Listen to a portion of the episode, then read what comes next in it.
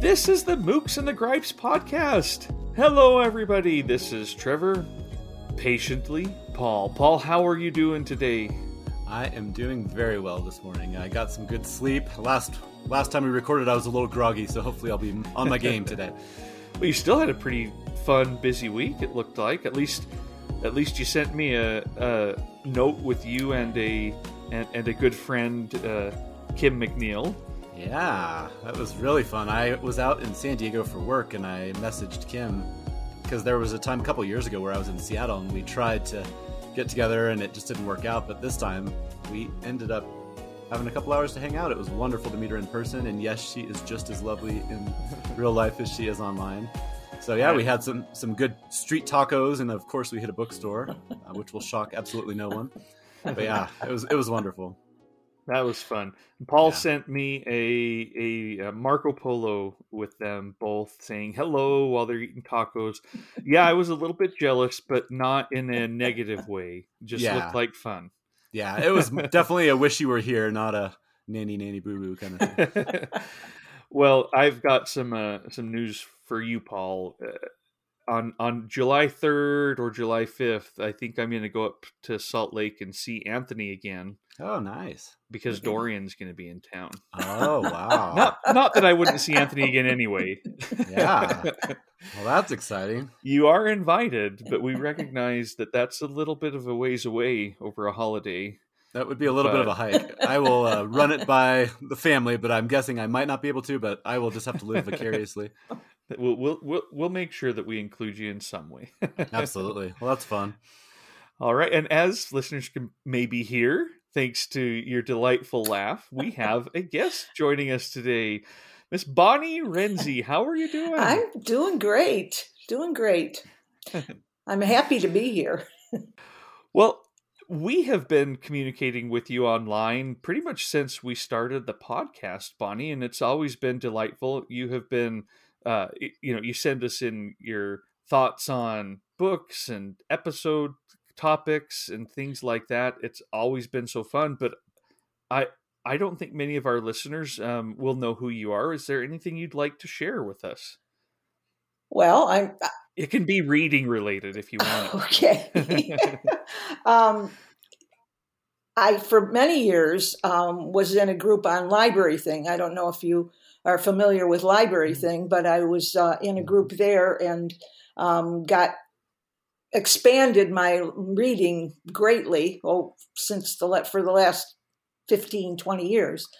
Um, I'm from Buffalo. I live in Buffalo, um, where it's kind of cool right now, and we're still struggling with the smoky ash that's uh, all over the place. But um, uh, as far as reading, I have found that since I've been on in the Twitter on Twitter with uh, the people who read there, my reading has changed quite a bit. I do, do a lot more journals and diaries and letters mm-hmm. than I ever did, never did in the past, really.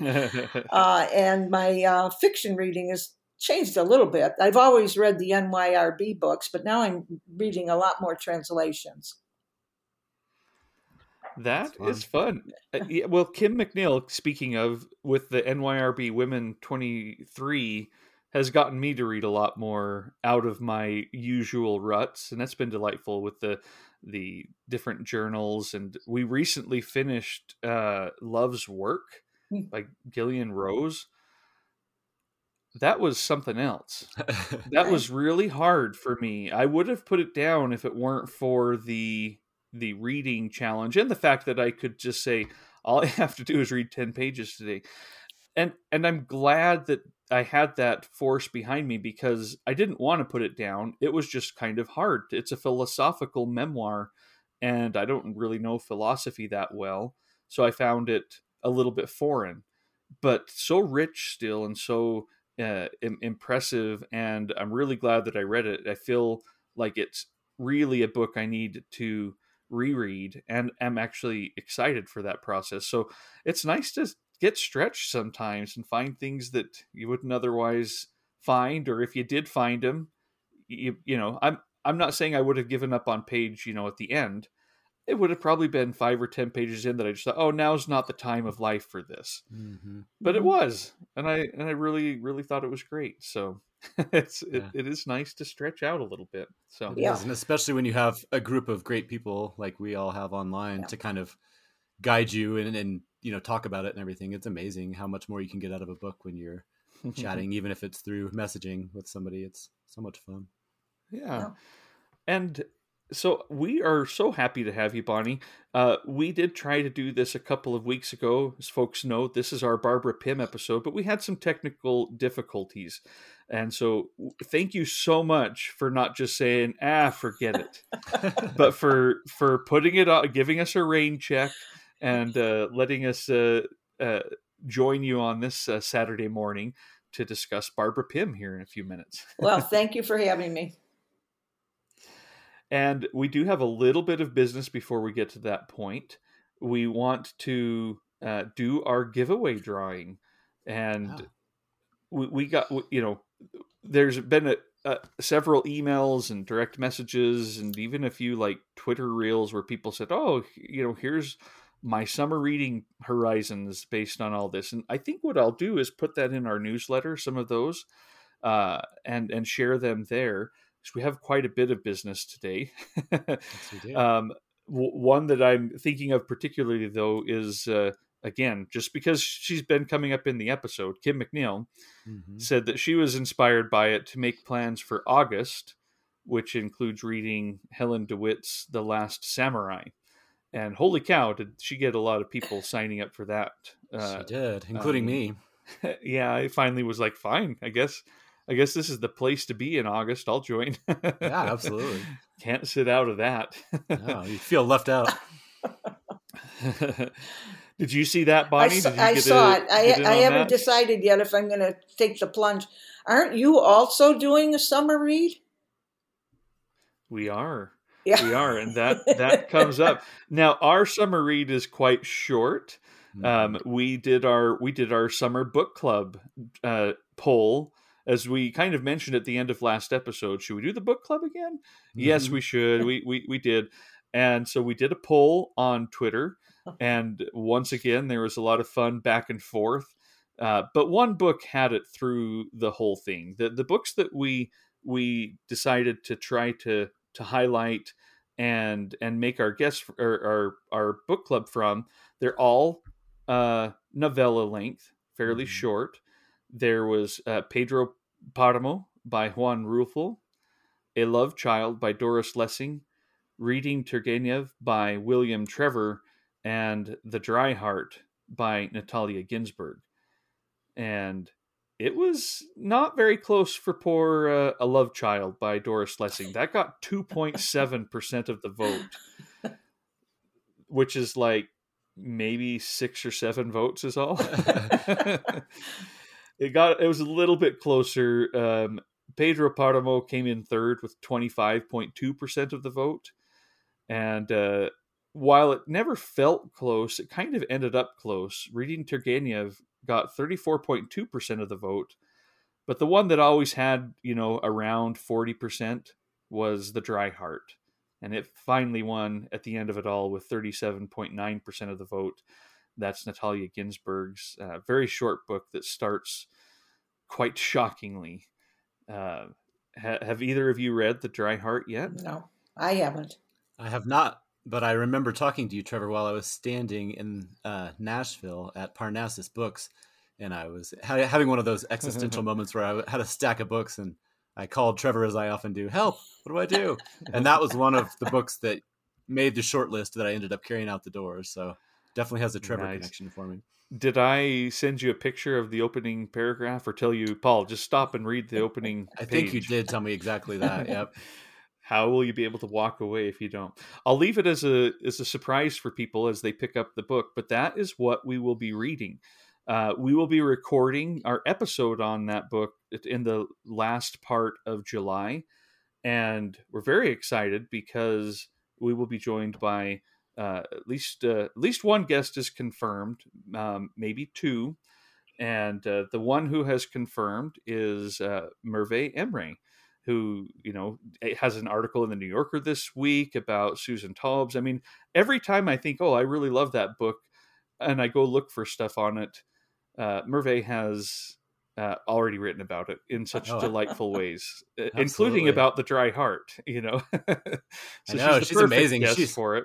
I feel like she is everywhere all the time. I don't know how she has the energy to, to not only do it, but do it so well. It's very impressive. Yeah, so I'm looking forward to to that conversation. And uh, the other one we're trying to get lined up because, you know, we're going to probably bring you up every maybe two minutes in this episode, Kim. Apparently so. But is Kim McNeil.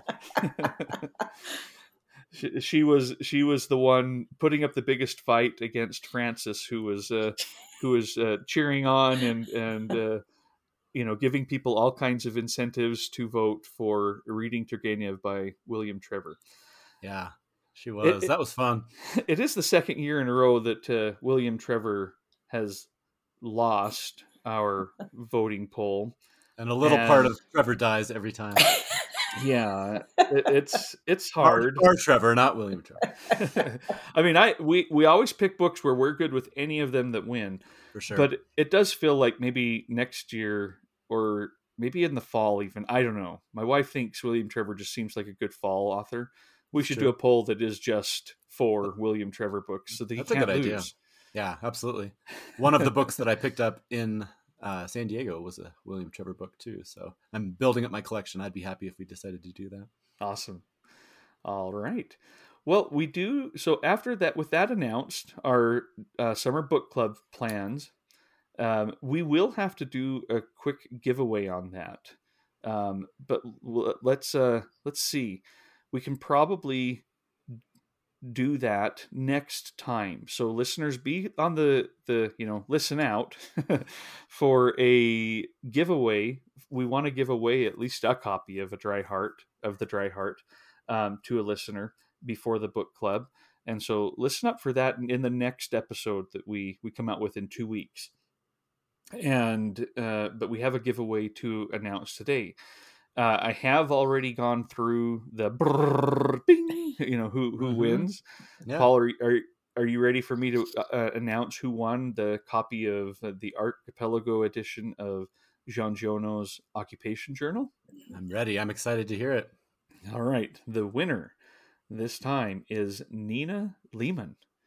Ooh. Nina, congratulations. She sent a very nice note over about her reading plans. Uh, including things like The Marriage Portrait by Maggie O'Farrell, mm. uh, Demon Copperhead by Barbara Kingsolver, um, uh, The Village Idiot by Lawrence Stern. So it should be a fun, a, a busy reading uh, uh, uh, choices. Mm-hmm. So, so we'll have to see if Mister Giono joins that summer uh, group. But no pressure. The book is yours, whether you decide to read it now or ten years from now, as I am sometimes guilty of doing. Yeah, and so these are some books that she does a uh, she does a book group, and so they, they seem to have picked a lot of really good really good books. I like that that book book group that mm-hmm. you're in, Nina. So, congratulations! We will get that sent over to you. We'll have to write and get your uh, the best place to to ship that off to. So, be on the okay. lookout for that email. Congratulations! All right, let's see the next bit of business. Paul, what have you been reading lately? Yeah, well, as I mentioned in our last episode on summer reading and reading horizons, I've been eyeing that stack of unread Robert McFarlane's for a few few years now and kind of savoring them, but also starting to get more and more tempted. And I mentioned The Old Ways, that book, um, last week, and I decided mm-hmm. to go ahead and crack it open. So I've been spending some time in there and just, as both of you know, it's so nice when you return to a favorite author, whether it's been, you know, a couple of weeks or a couple of years. There's just that feeling of familiarity and being immersed with a voice that you love. Um, and I just, as as always, I love his descriptions of nature and these little rabbit trails he takes about various explorers and walkers and different people. So, yeah, I've been really lo- loving that. I was going to read a quick excerpt from it. Um, it's, this one is all about him returning to ancient paths, but it also... it reminds me a lot of the Rebecca Solnit book that I've talked a lot about, which is all about walking. So this whole opening section is just talking about walking in a historical way, but also, as usual with Robert McFarlane, with some very beautiful and poetic side trails. So it says, the waymarking of old paths is an esoteric lore of its own, involving cairns, Grey Weathers, Sarsens, Hoarstones, Longstones, Milestones, Cromlechs, and other guide signs. On boggy areas of Dartmoor, fragments of white china clay were placed to show safe paths at twilight, like Hansel and Gretel's pebble trail. In mountain country, boulders often indicate fording points over rivers. Utsi Stone in the Cairngorms, for instance, which marks where the Alt Moor burn can be crossed to reach traditional grazing grounds, and onto which has been deftly incised the petroglyph of a reindeer that when evening sunlight plays over the rock seems to leap to life. Paths and their markers have long worked on me like lures, drawing my sight up and on and over. The eye is enticed by a path, and the mind's eye also. The imagination cannot help but pursue a line in the land, onwards in space, but also backwards in time to the histories of a route and its previous followers. As I walk paths, I often wonder about their origins, the impulses that have led to their creation, the records they yield of customary journeys, and the secrets they keep of adventures, meetings, and departures. And it goes on and on. I had like four or five paragraphs marked that I could just keep reading his prose, but I'll leave it at that for now. But like I said, it's just, there's something about him. He's, it's like he's taking you by the hand and leading you wherever he's going. But then he's also just has this wonderful knowledge of, he does the research, but he weaves it in very seamlessly where it just feels like he's just talking to you as you're walking along with him. So anyway, yeah, I'm, I'm maybe forty, fifty pages in and just so happy to be back in, in his world. Um, so I've really been enjoying that. And then I also just decided to revisit an author who I have only had a brief encounter with, which is Louise Erdrich. Mm, um, I love and her books. I, yeah, I've always, I listened to her book, The Roundhouse, a few years ago, and it didn't work, but I, you know how sometimes we've talked about with audiobooks, if you get the wrong narrator, it can kind of ruin an otherwise wonderful experience for you. And I'm pretty sure that's what happened there.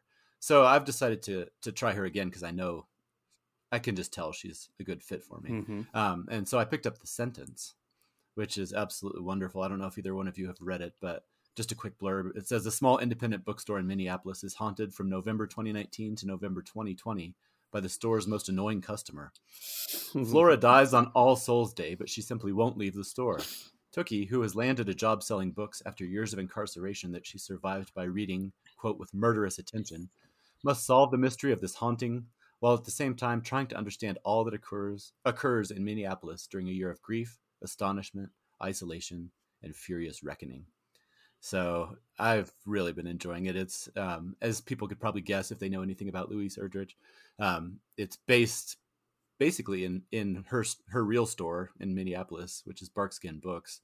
And it's kind of one of those meta things where kind of like a Paul Auster novel, Louise actually shows up in the novel from time to time. You know, she's working in the background while the main characters are going about their business and investigating this haunting. So, so far, I'm really loving it. It has all kinds of wonderful stuff about the eccentric bookstore customers coming in, the joy of helping somebody find a book, sometimes what a pain it is to deal with some of these people.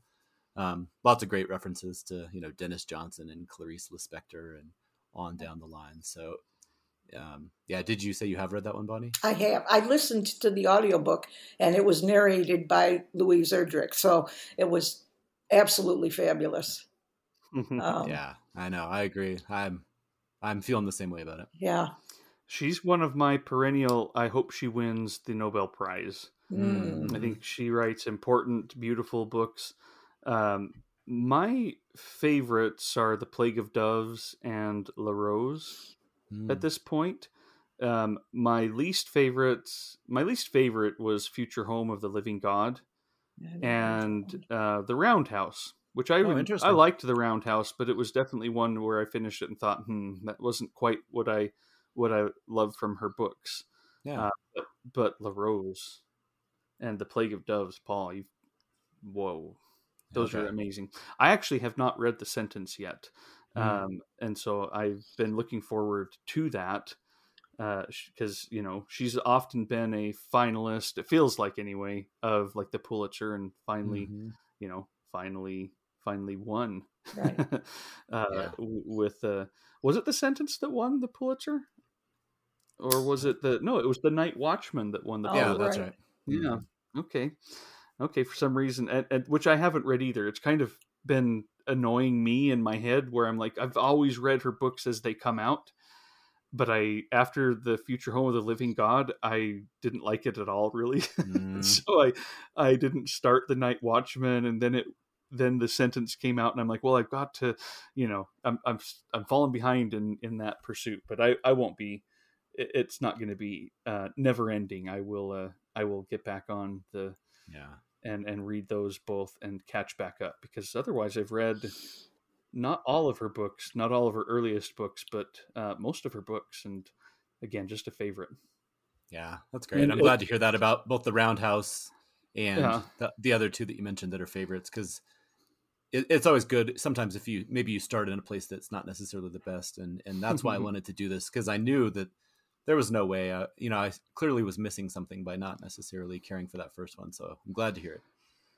It's interesting how she has not really come up in our podcast, despite being a favorite of mine. I do put mm. a lot of that on the, the last few years. I haven't read her newest mm. books, probably. So yeah. we'll see if we can fix that. yeah. I'll, if you, whenever you get to The Sentence, so far, so good. Excellent. Excellent. And here I am like, can I fit that in today? No, you can't. You can't. Maybe. You never know. Uh, how about you, Bonnie? What have you been reading lately? Well, um, I think it was Rebecca of Books and Bikes, mm-hmm. is it? Uh, mm-hmm. Who got me to read This Little Art by Kate Briggs, uh, which is about translation and um, mm-hmm. all the ins and outs of translation. I really enjoyed it. I learned an awful lot. Um, I have a little passage I could read if you if you think it yeah, would be good. Absolutely. Um, there's a reason they they redo translations every certain number of years, or when it seems like there hasn't been one in a while, and that's because of the changes in how translation is approached and um, how it's done. But um, I thought this was interesting. Um, Glory for the translator is borrowed glory, or so Tim Parks recently announced in a column for the New York Review of Books. And there's no way around this. Parks's point is that a translator's work is celebrated if and only if the work she is translating is worth celebrating. There is no separating her achievement from that of its original author. As a consequence of this, Parks argues, mediocre translators of successful books sometimes get unduly praised, while those more talented translators translating less visible works hardly get noticed at all. So it really all depends on what you're asked to, to translate. If it's a, you know, a well-known work or an important work, um, you're going to get more recognition than maybe a better translation of a lesser well-known work. But yeah, I learned a lot about translation in this book. I found it very, very interesting and really enjoyed it. I just finished that the other day. And of course, this morning I started Summer Will Show by Sylvia Townsend yeah. Warner, which is the next book in the um, group that Kim has going of yeah. New York uh, Review Book of Women. And um, it starts off pretty good, so we'll see. I kind of have been able to stick to the schedule, which I'm surprised I could, because I've tried these group reads before and have never been able to stick to the schedule and just forge ahead and uh, read on. But this, so far this this year, I've been able to do it. So it's starting out. It started out pretty good. Excellent. That's what I have not started it yet, but I got it pulled aside last night. I will be starting it today, because I've also, and maybe a little bit surprising to me, I haven't missed a day. I've told Paul this uh, maybe not too long ago. I've I've been on that schedule. It's doable. It's exciting. And now I feel like I'm just in a good rhythm with it. So I am a little bit nervous about Summer Will Show, not because of the book. I'm excited to read it. It is our longest, I believe, so far. I think so. And the text is a little bit smaller. And so, you know, definitely part of the ability for me to do it is that it's always like, oh, I can sit down, I can get that done. It's not going to be that disruptive. And this one, I'm like, ooh, okay, okay, but I, I will do it. I will do it. Well, I read that book a couple of years ago, and I think once, I don't think you'll have any trouble getting sucked in. And, and once oh, you're in, you know, it'll carry you along pretty well. I, I remember, I don't remember it being a tough one to, to burn through the pages. So I think you'll be good, but yeah, it is a long one. compared to some of the other ones we've all been reading, or especially you two have been reading. I've dipped in and out of this book group, but you two have been very impressive. Sticking right with it. It has been fun. It's yeah. it's been, I wrote in my little thing on Instagram about uh, Love's Work. I said, there have been many reasons why I've really enjoyed this. One, it's gotten me to finish books that maybe I otherwise wouldn't, you know, like with Love's Work. Uh, but also it's gotten me to read books that have been on my, you know, shelf that I've thought I want to read that soon, but it's, you know, soon is always, you know, in a, in a little while. Um, and it's gotten me to reread some of my favorites. And I've reread more books this year than I think I ever have in the past. And that's been a really nice Nice thing that we'll we'll get into when we do our year in review at the end of the mm. twenty twenty-three. Paul, I'd yeah. like to talk about my rereading uh, successes. Yeah, that's awesome. All right, and on my end, uh, Paul, I you you influenced me, but not just you. I got a lot of uh, people uh, telling me that when they heard me ask a question about what American classics should I read at the end mm-hmm. of our last episode. Uh, you know, there there were there were other suggestions for sure, but almost universally, people said you, you have to read Nella Larson's Passing. I was hoping that's what you were going to say. Yeah. So I went and picked it up. I started it yesterday. I'm uh, done with chapter two, which, you know, isn't very far into the book, other than this is a relatively short book at, you know, what is it, one hundred twenty pages in this Penguin Classics edition? Yeah, one hundred twenty pages exactly. So, uh, what a beautifully written book so far, and very, very, very intriguing. Mm-hmm. Um, sometimes, you know, it takes a bit to get your footing in a book, and I certainly don't have my footing in terms of knowing what's going on everywhere, other than what I know from the, you know, description of the book. Right. But it starts out, as you may remember, with uh, one character, Irene Redfield, has gotten a letter in the mail. She knows who sent it. She's a little bit maybe annoyed, exasperated, um, as she reads the the letter. And it's uh, from an old friend, Claire Kendry. And it what a what a way to start that that book and that uh, that that the end of that chapter one. I was just like, oh, I've got to read chapter two right now. Yeah, absolutely. Just uh, but it, it just. Beautifully written, and I'm a little bit surprised. I mean, I, I've heard of this book a little bit over the years, but more in the last few years. But when mm-hmm. I was younger, not at all that I remember. No, and it's, I, it's had a real resurgence. I know. I had the same thought. How how have I not heard about this? We've talked about that. It's one of the exciting things about reading is mm-hmm. these gems that you're like, how is this not talked about every day? But yeah, um, but it's still kind of nice. So I'm glad. Yeah, it's you're right. It starts off strong, and it just continues that way through the whole book. Oh, good. And yeah, really enjoying it.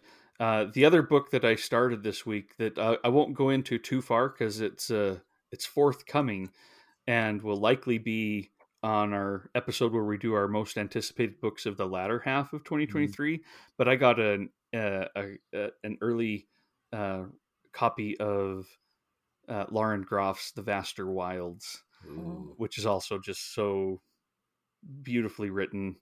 And I've fallen right into that one. So one to look forward to, and I'll talk more about that on its release. But those are the two things that, you know, other than lots of other things, but those are the two I wanted to highlight for what have what have I been reading lately. Nice. Sounds like you have a great, great lineup right now. All right. Well, let's take a little bit of a, a stretch, and we will gear up to get on with the main topic of the show. Thanks for joining us for all of that preliminary stuff, Bonnie. We'll get into Barbara Pym.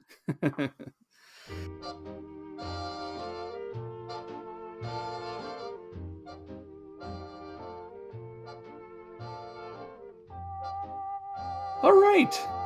It's our author focus episode. We're going to be talking about Barbara Pym today.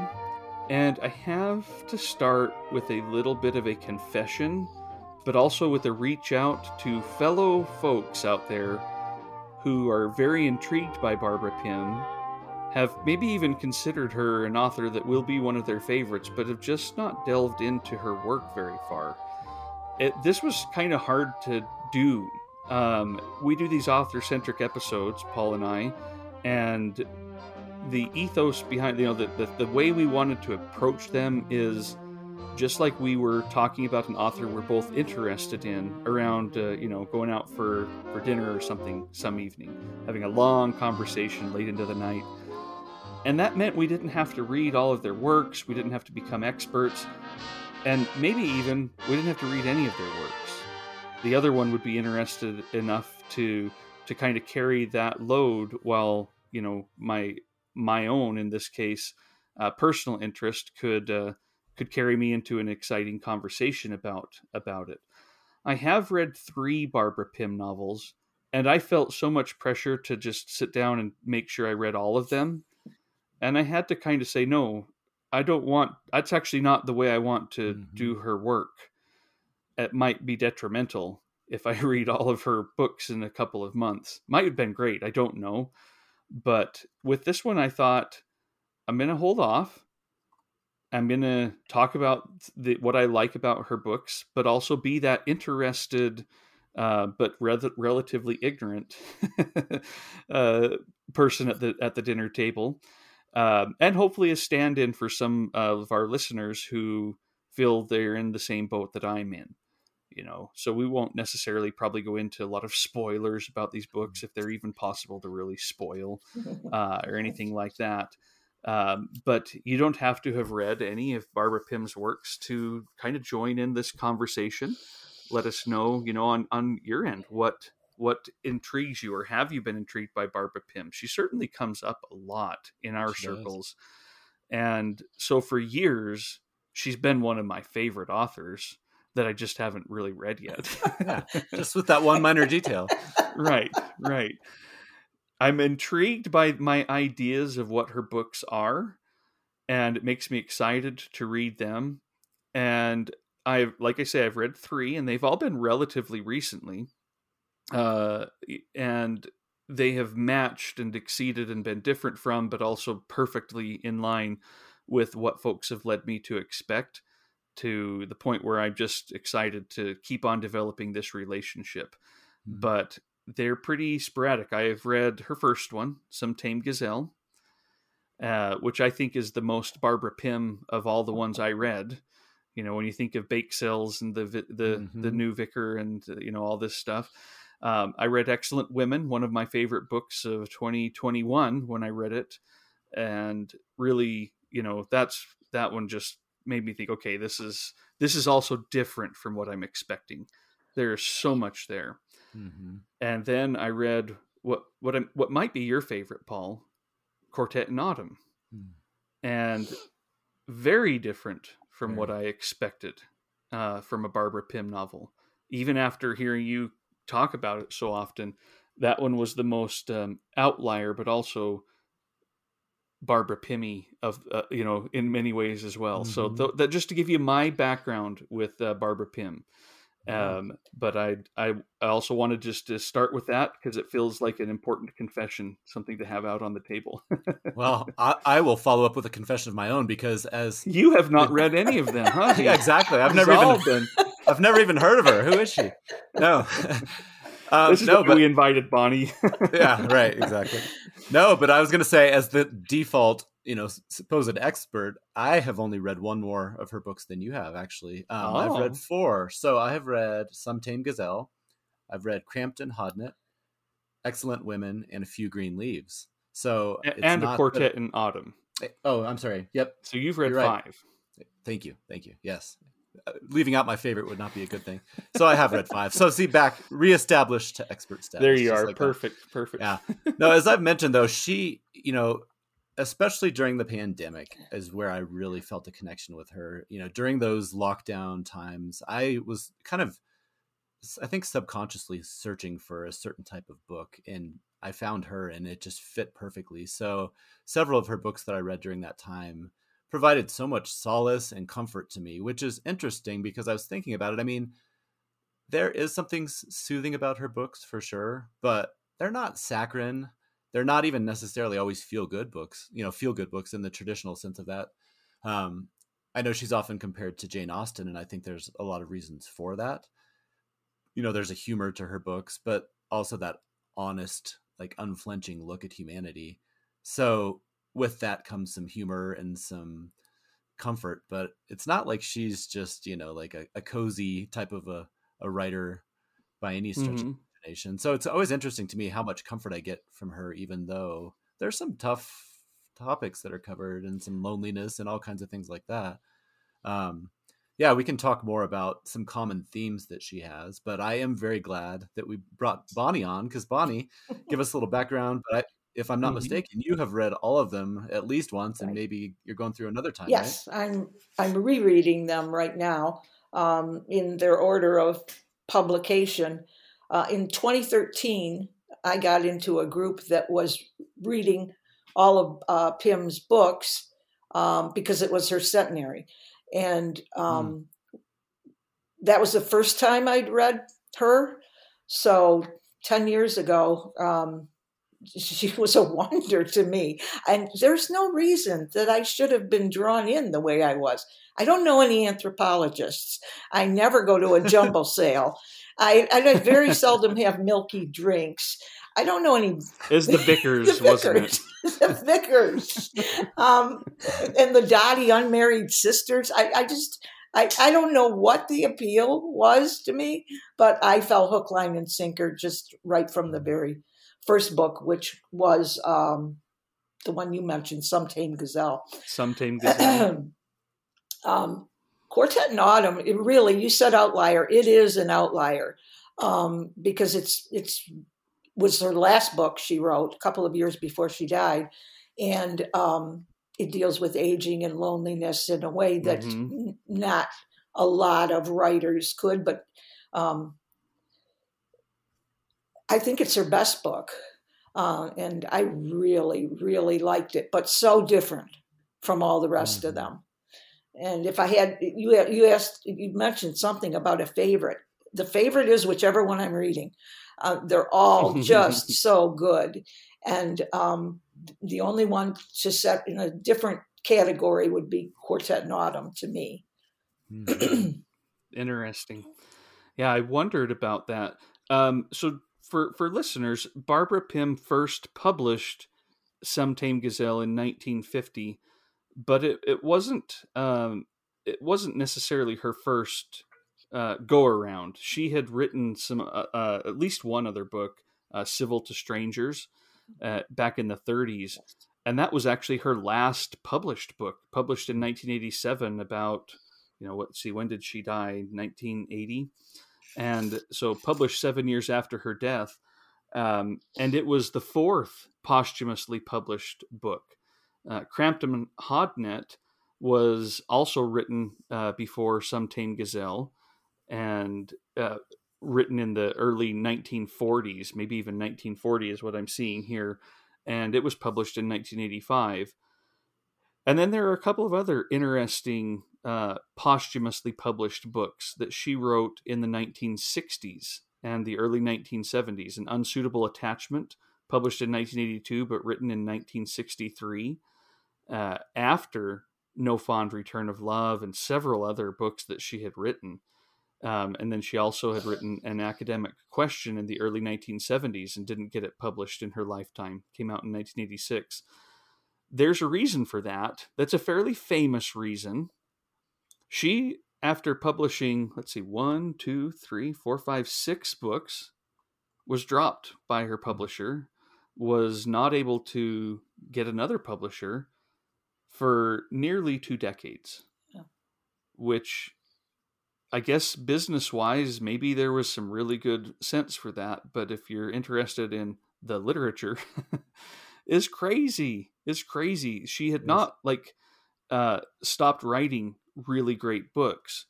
Their publishers just felt like she was old school, out of fashion, and didn't want to keep on putting them out.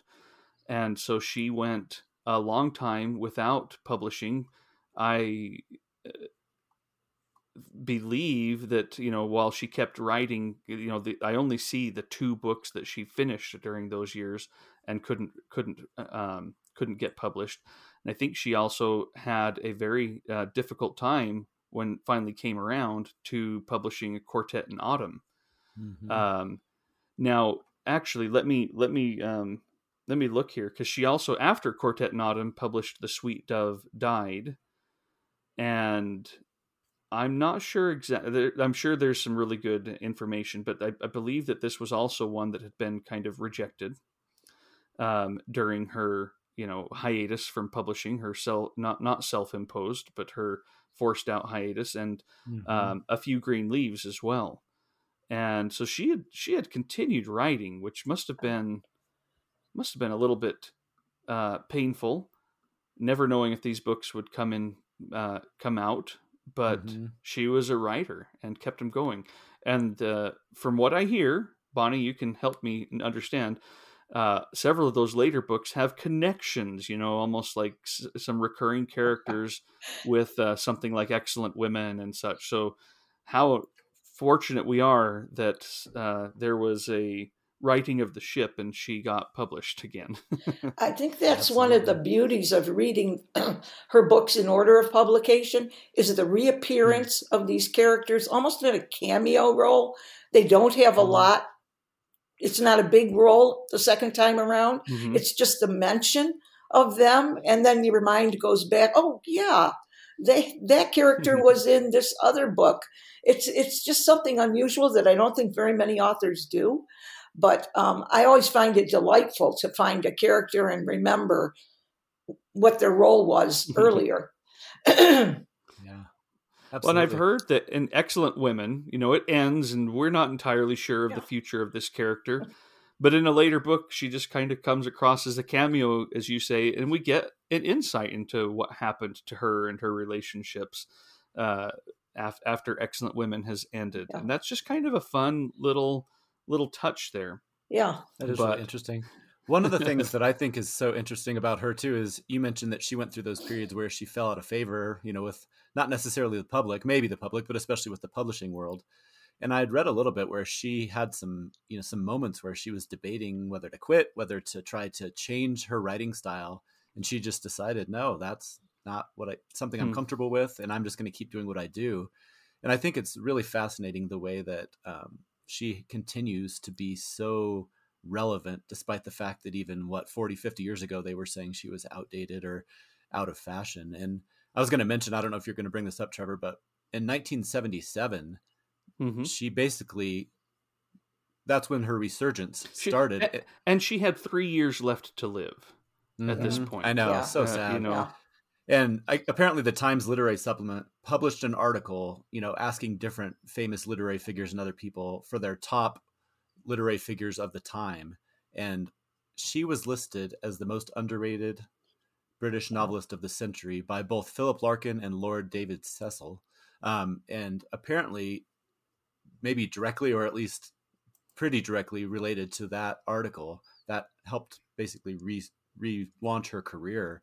Um, Philip Larkin and her were apparently friends, and he was a huge advocate for her. And so having him speak up like that, you know, kind of got brought her back into the spotlight and caused that resurgence, which is fascinating. There's a couple of great quotes from him. He said, Philip Larkin says, I'd sooner read a new Barbara Pym than a new Jane Austen, which I'm like, wow, that's some high praise there.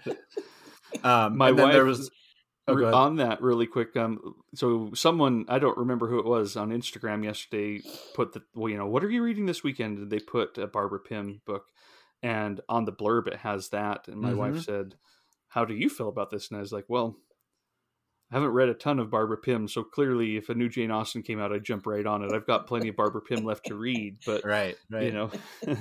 Well, and then another favorite that we've mentioned many times, Ann Tyler. Um, I saw a quote from her. She said, whom do people turn to when they finish Barbara Pym? The answer's easy. They turn back to Barbara Pym. And I think Bonnie, Bonnie, Bonnie can relate to that. Yeah. I've also. So, Bonnie, where are you at in your reread? Um, well, I, I'm trying, I do one a month. So I'm on the, I'm going to be reading No Fond Return of Love this month. Um, what a title. Like, I will say I there's, uh, of all the titles, and Paul and I did an episode on great titles very recently, and I think I read every single one of Barbara Pym's books. Mm-hmm. They can feel maybe a little bit uh, hoity-toity. Some Tame Gazelle, you know, No Fond Return of Love, The Sweet Dove Died. And yet I want to read all of those books, um, probably because I know she's not saccharine. You know, these are not hoity-toity, lofty, airy um, books. Uh, I'm I'm interested in, in what she what she has in them. But uh, yeah, I'll tell you, No Fond Return of Love is one that I'm like, oh, I need to read that one next. I just really like that title. Well, I always I thought the title Quartet in Autumn, when you consider it's mm-hmm. four people, senior citizens at the, you know, towards mm-hmm. the ends of their lives. I always thought that title was brilliant. Yeah, me too. It is. Yeah, I think about that title a lot. So I'm, I think I cut you off, Bonnie. You were about to say something when I asked you about where you were at in your re- reread. Oh, did, did I did I derail no, it all? No, no, no, no. No, as I say, I'm, I'm doing one a month. So I've read Some Tame Gazelle, Excellent Women, Jane and Prudence, Less Than Angels, A Glass of Blessings. And this month I'll read No Fond Return of Love. Excellent. Such a cool project. And then Quart- Quartet of, in Autumn will be next month. And then I'm going to follow, follow Quartet of Autumn with her book of uh, letters and diaries, because I have, I've had that for years and I haven't read it.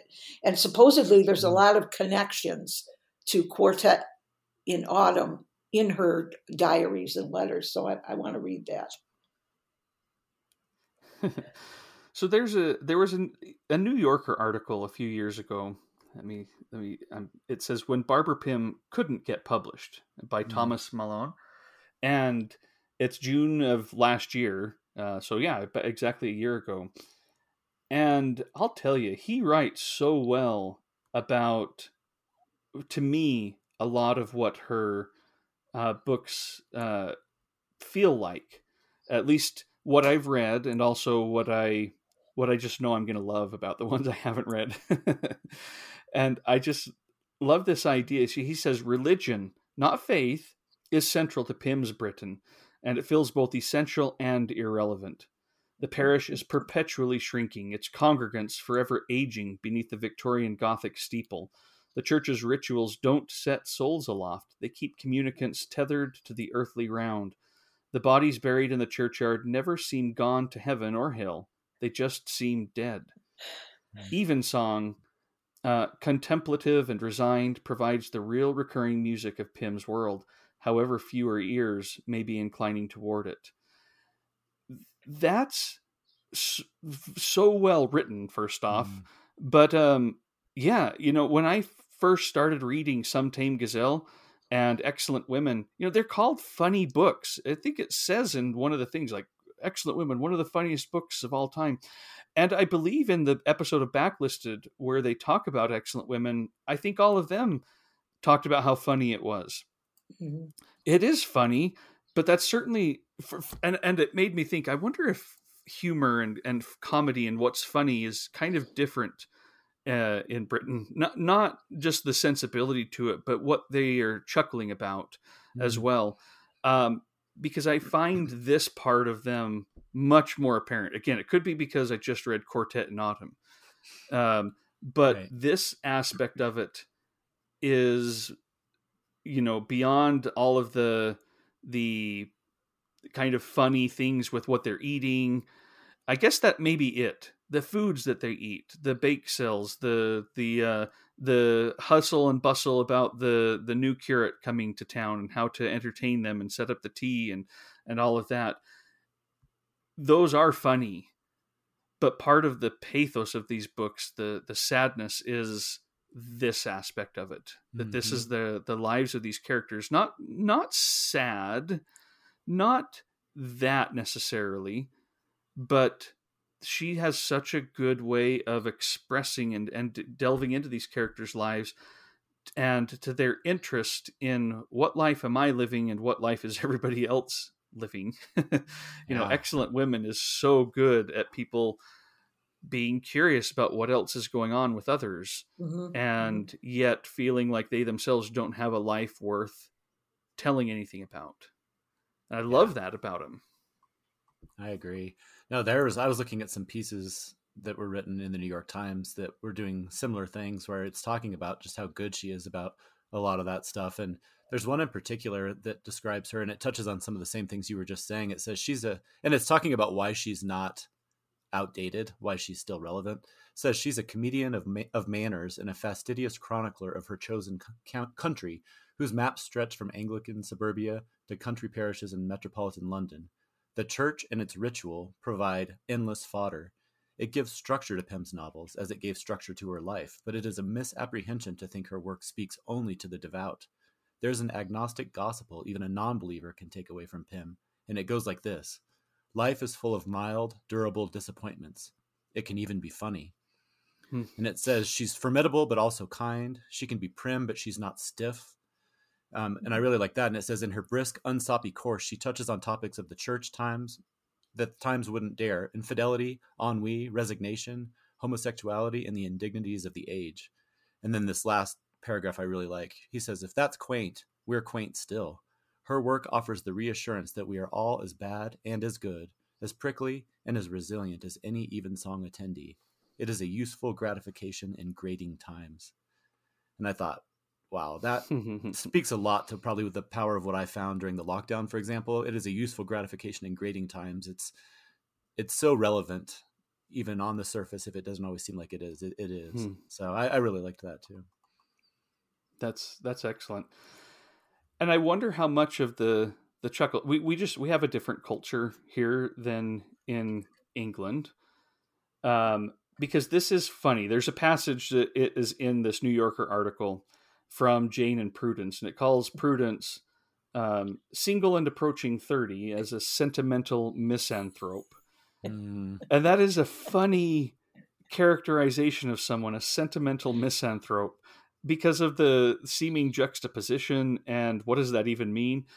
Um, but I, the, this is how Pym, this is Pym's description of, of her. It says, disliking humanity in general, she was one of those excessively tender-hearted people who are greatly moved by the troubles of complete strangers, in which she sometimes her, imagined herself playing a noble part. Hmm. I mean, that is funny. That is so funny. But also, I think for me, I feel the sadness that might be there too, the um, the tenderness maybe is a better word for it than sadness. There is a humanity that is so well put in that one line that is very funny because it just seems, you know, it seems to get to someone's um, quirks and and things in a way that is uh, just so well done. But um, rather than the the humor being the thing that carries out, it's the it's the tenderness there that I mm-hmm. feel about uh, about this character, even though she may be a little bit, uh, uh, you know, making making a little bit fun of this person, but she's making fun of all of us. I think, don't we all have that somewhat yeah. sentimental misanthrope that, you know, uh, not to this extent, you know, but but you know, there's uh, there's it's so well well put. And I, I think that that might be where people say, oh, these are so funny. And I go, yeah, I guess I can see it if I if I think ha ha ha. But when I read things like that, I think, oh, this, you know, this person who seems so familiar to me now. Yeah, absolutely. So, um, Bonnie, I, I, I would love to get a few of your thoughts on uh, what do you feel pulls you through these? What are some similarities? What are some, what are some things that you find um, delightful to re-encounter when you read the next book or when you've come back and revisited her books uh, in, in those ways? What, what kind of gets you to where you're like, I'm just going to keep on reading these. I'm, I'm in again. I'm in again. Well, as I said, I, I don't know what the draw is. I just know that I'm drawn in. But I will say, because you brought you mentioned that in um, wherever the, you said the article was from, Paul, um, her I think she was way ahead of her time in her um, depiction of gay male characters. Yeah, you almost mm. don't know it's happening. You're reading, and uh, like A Glass of Blessings, when I was reading that, she she the way she does it is all of a sudden it dawns on you. She she this character is not even aware. She's trying to draw this man in, and slowly over the course of the book, Pym reveals that it's never going to happen that way. Mm. But um, I I think that is one of her. I really thought she was ahead of her time uh, in that way. Um, her, mm-hmm. her, the Excellent Women, they don't, for the most part, don't exist anymore, not in the way she depicts them. But in the fifties, I think they were quite common. Mm-hmm. Um, not just in... And, and what do you mean, just for, for listeners, um, what are the Excellent Women in quotes? Okay. Uh, they, that, that you're referring to? They are the women who devote themselves to their church mm-hmm. and to the men, will always, uh, you know, do whatever is best for the man in their life or the men that they know mm-hmm. um, in that way. But um, they're de- reliable. They are self uh, uh, denying because they are engaged in a greater work of preparing the cultural hall for the bake sale. Yeah, exactly. Um, Excellent Women is just a, a it, they always blame themselves for whatever mm-hmm. whatever is going wrong, or uh, no one else ever seems blameworthy. It must be something I did. Is is their attitude? Um, I don't know any Excellent Women anymore. Most of the women I know are independent thinking women who don't do that kind of thing. But um, at the time in the fifties, I think this was quite common. I, I know it was. Um, but they're intelligent, they're accommodating, but they're repressed, as women in the mm-hmm. fifties kind of were, and, and frequently taken advantage of by men. Um, and, mm-hmm. and that's, uh, Mildred Lathbury certainly fell into that category, although um, in the end, uh, with Everard Bone, who was, uh, she was, she was uh, taking dictation from him, basically typing up his notes, the anthropologist, um, but in the end, when you run into her a few books later, you'll see things worked out pretty well for her. Mm-hmm. Um, but yeah, that's that's what I think the Excellent Women are. Uh, I did read an article in Salon, um, oh, this is going back a number of years, where they compared uh, Pym's work to Trollope, uh, some of the way uh, he de- develops his characters. And um, so between Austen and Trollope, that's that's not a bad comparison for an oh, author. No, that's a pretty good company to be running in for sure. Yeah. And I yeah. thought of that when, you know, as you were talking earlier about characters making cameos, that is very much uh, something that happens in the, the chronicles of, of, of Barset and such. Mm-hmm. And I think this is a good time to bring in our, our friend, oh, you know, one of the inspirations for us getting together for this podcast, uh, Thomas. Thomas Hogglestock. Mm-hmm. Yeah. Speaking of Trollope, Hogglestock is a a, a, a, a little uh, community or a little place in uh, Barsetshire that is where Thomas got his his name there. Uh, he is one of the reasons I know who Pym is. He would bring her up quite often in the Reader's podcast, yeah. and I always really enjoyed it. And he said uh, uh, in, in response to a question you had, Paul, about Pym, I like their gentle pace. They have a sweet quality, but Pym is always sophisticated about it, and they never feel saccharine. They, and this is something that I think we, it would be worth talking about. They are the perfect antidote to modern media. Mm. And I do, you know, he seems to be talking about some of the things that you talk about when you're saying they just, they soothed during lockdown. They, mm. you know, where there's all this stuff on that I have access to on my phone still, uh, maybe it helped you feel more grounded in in community, in a, you know, even when you're without, you know, Absolutely. You can see the hustle and bustle of, of people through them. I don't know.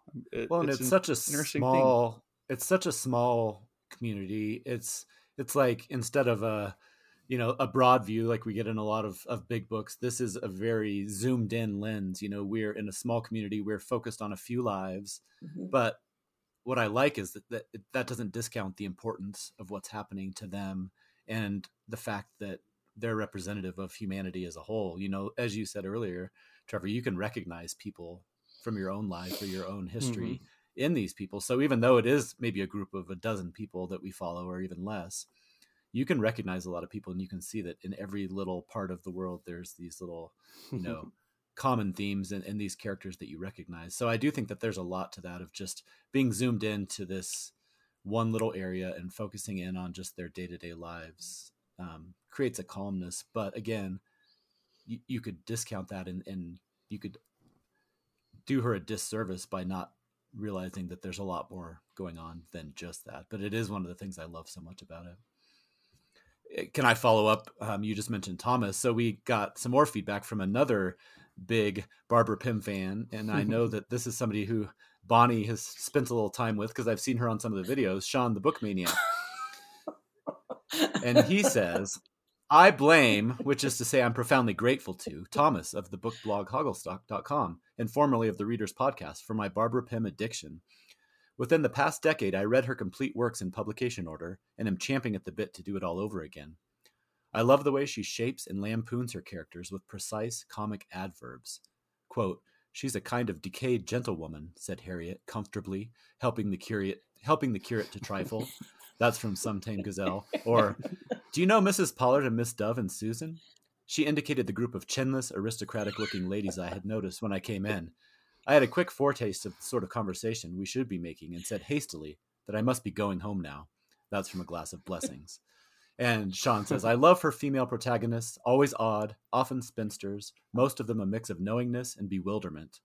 They move through and observe the world with wry hilarity. A Pym novel usually exposes the silliness of the conventional love plot, but it also lays bare its excellent women's longings for love. Her characters find themselves in silly situations, yet Pym embeds deeper, vulnerable truths along the way. I thought, wow, that's hmm. a great summary too. Well put. Yeah, yeah very well put. Yeah. Thomas and yeah, Bonnie, you, you oh go Thomas, ahead. Thomas um Thomas also got me to read uh, Anita Bruckner, who he he's hmm. would always bring up and say she never wrote a bad book, and hmm. he's right, because then I read yeah. I read them all, and yeah, she's pretty terrific too. But yeah, he was yeah. he was good at recommending Pym all the time.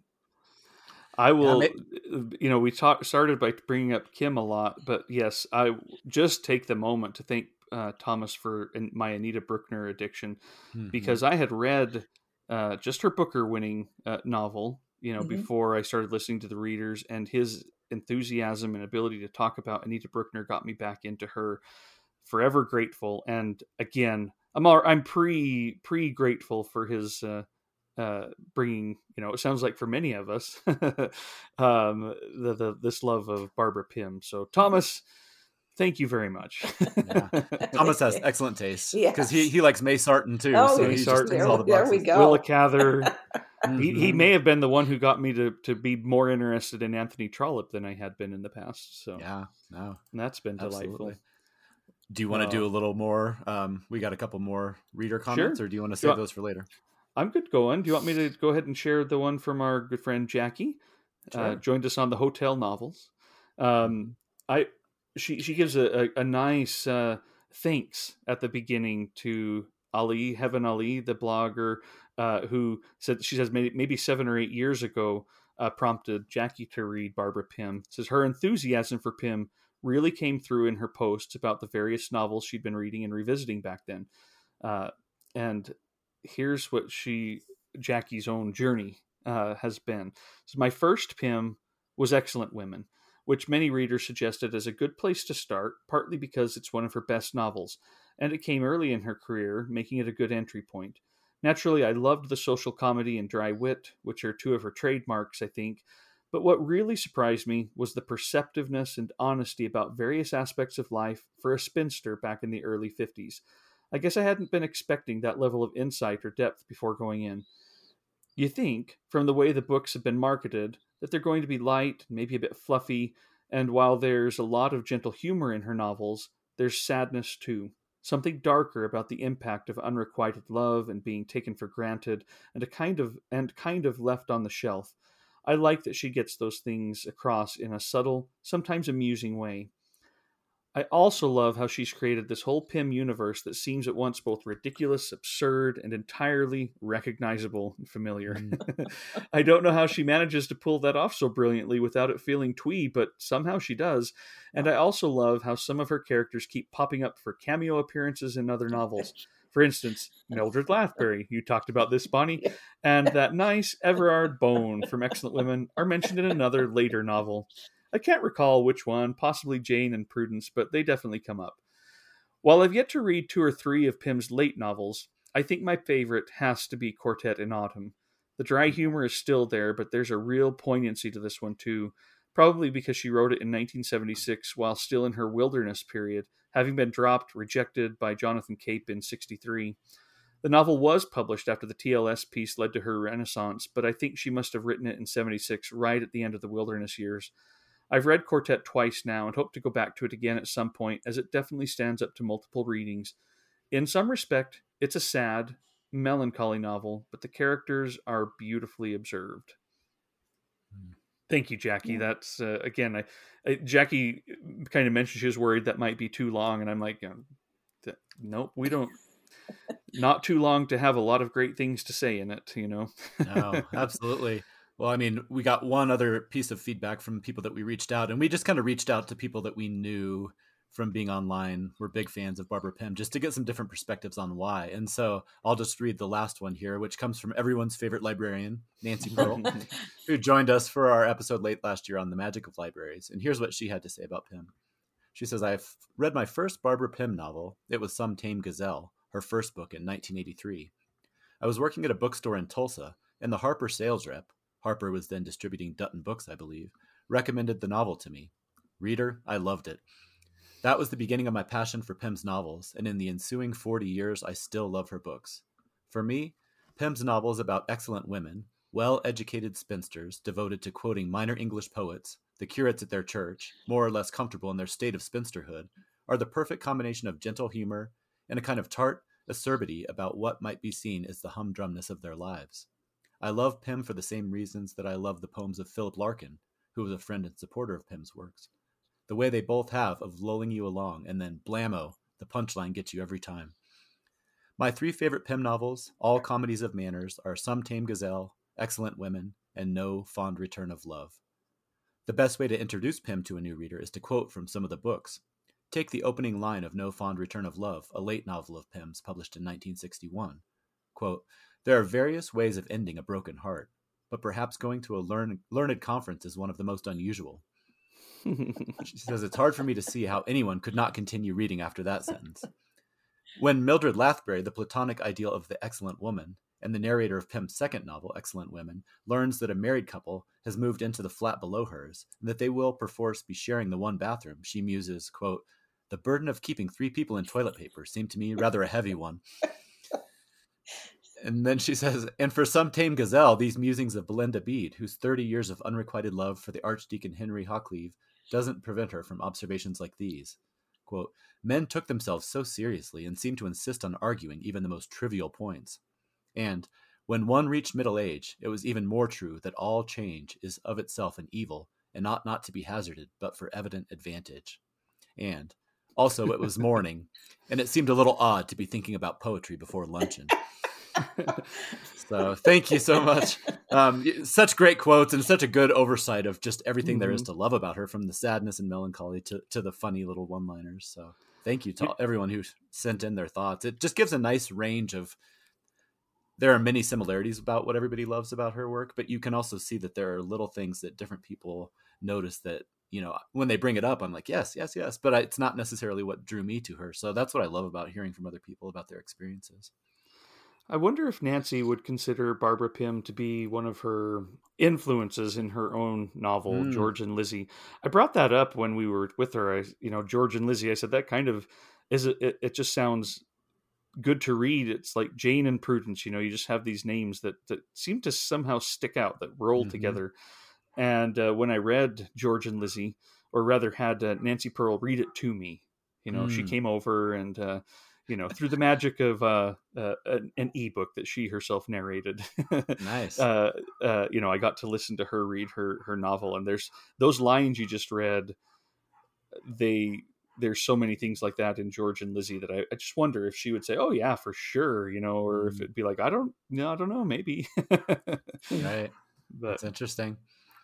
Yeah. Oh, so much, so much good stuff here. Um, I don't know, Bonnie, we, I want to make sure we give you plenty of time. Mm-hmm. Are there other things that you want to, to touch on generally, or any specifics no, about I, her work? I, I think between you two and the, all the uh, responses you got from people, we've got a pretty good idea of why everybody should go out and start reading Barbara Pym if you haven't yet. Absolutely. I think it's interesting that pe- so many people have mentioned different entry points. You know, you can mm-hmm. read them chronologically, but for example, I came to a Quartet in Autumn. That was the first one I read. And as it turns out, yes, it was a complete outlier and it wasn't representative necessarily of everything about her other works. But for me, it was the perfect entry point, and it hasn't caused me to blink at all when I've, you know, delved into some of these other ones, and they're not mm. the same book, but the power of her writing and her insights into humanity are still there. So if anybody's thinking of where to dip in their toe, I mean, I think you've gotten plenty of good suggestions during this episode, mm-hmm. but what I would say is just start somewhere um, mm-hmm. and keep an open mind. I don't think that you could really start in a bad place from everything that I've read so far. Yeah, yeah I, I agree. Uh, I do have a question that both of you can answer to some degree, because Crampton Hodnet, I know you read that one, Paul. Mm-hmm. How are these posthumously published uh, books? There, again, there are, there are four of them. Um, two of them were written when she had already had a lot of writing under her belt and a lot of publishing. You know, mm-hmm. An Unsuitable Attachment and An Academic Question, both published posthumously, but written in the, that wilderness period, as as, mm-hmm. as we've talked uh, about. But Crampton Hodnet was written in, you know, maybe around nineteen forty, and Civil to Strangers in thirty-six. Are those worth reading, or are those clearly, you know, if you if you love Pym, sure, go back and read them. Uh, but are are they also strong on their own? If you guys remember and, and care to answer that. I can weigh in really briefly, and then I'll defer to, to Bonnie's expertise. Well, but I would just say that I, I would say in some ways I could tell that it was an earlier novel, but I think it's like we've talked about, where there's an author who you can see they're starting to experiment and, and work on ideas. And a lot of the themes that come up in her later, maybe more mature or more polished works, are all right there. And so I wouldn't say that it's only for Pym fans. I would say they they are absolutely wonderful in their own right, and anybody could read them. I do think that on this one in particular, I noticed there was maybe a little less polish, or or it was almost like you could tell that she was still working on some of the ideas. But all of that said, it is absolutely wonderful. Um, you know, I, I didn't feel like it was a minor work by any means. Would you agree, Bonnie, I, or what do you think? I would agree. And I, but I would say, you, you know, if you haven't read any Pym, that's probably not the best place to mm-hmm. start. Uh, I also, I wouldn't start with Quartet in Autumn either. I think that's something, get used to some of her, early, her other works, and then go mm-hmm. to, because Quartet in Autumn is so different. Um, wonderful, but different. Right. Uh, so for someone who hasn't read, I, I would say start somewhere else rather than these few that were uh, published posthumously.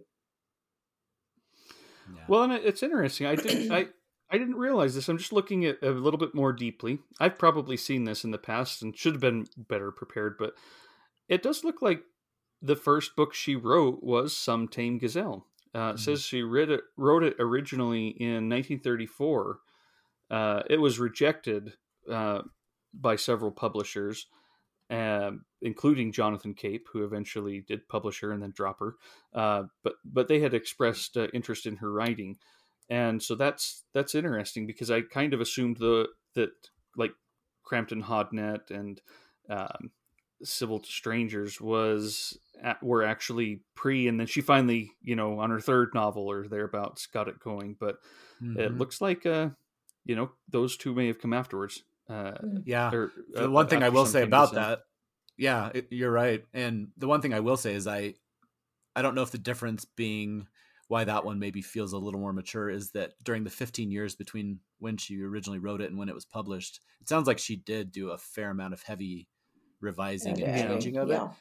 And so again, not to say that those other ones are not mature or polished, but I do think maybe that's why that one doesn't quite feel like that a makes sense novel. That'd be my guess. She developed you know, it over a decade and a half. mm-hmm. Yeah. Yeah. It's just so interesting that the ebbs and flows of her career, but it makes me very excited that despite all that, it's, it, it's hopeful that great literature, despite all the trends and, you know, the, the publishers maybe sticking their nose up at something, you know, I'm sure for the most part, a lot of these books find a way to rise back up, even if it's through Philip Larkin or just groups like all of us who are so passionate about it, you know, you wonder how many people like Thomas and some of these other people have spread her works to just through word of mm-hmm. mouth. And, right. and then clearly, obviously, with her, the New York Times and New York Review of Books have acknowledged it, but they're still writing about her. It's just encouraging to know that despite the trends and, and the different things that come up in life, you know, art like this will continue to find a way to, to see the light. Yeah, that New Yorker article was written a year ago in, in twenty twenty-two, mm. and she died forty plus yeah. years before that. Yeah, it's it, she, she's she's still finding her audience, and we're still finding her, I guess. And it, it is it's it's it's wonderful. All right. Well, thanks so much for joining today to help me, you know, kind of keep uh, my excitement for Barbara Pym going. It's definitely inspired me to say, get back to her work. Stop, stop kind of thinking you'll parcel these out over a long period of time, because, yeah. you know, who knows how long, uh, yeah, I, I can't do that indefinitely. If I want to read these, I got to get to them sometime.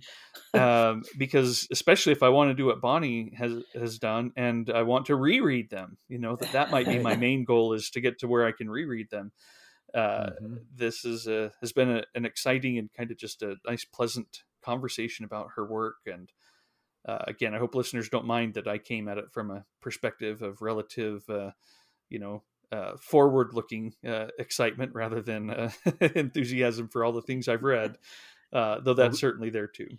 We yeah. know what Bonnie's going to read next because she told us.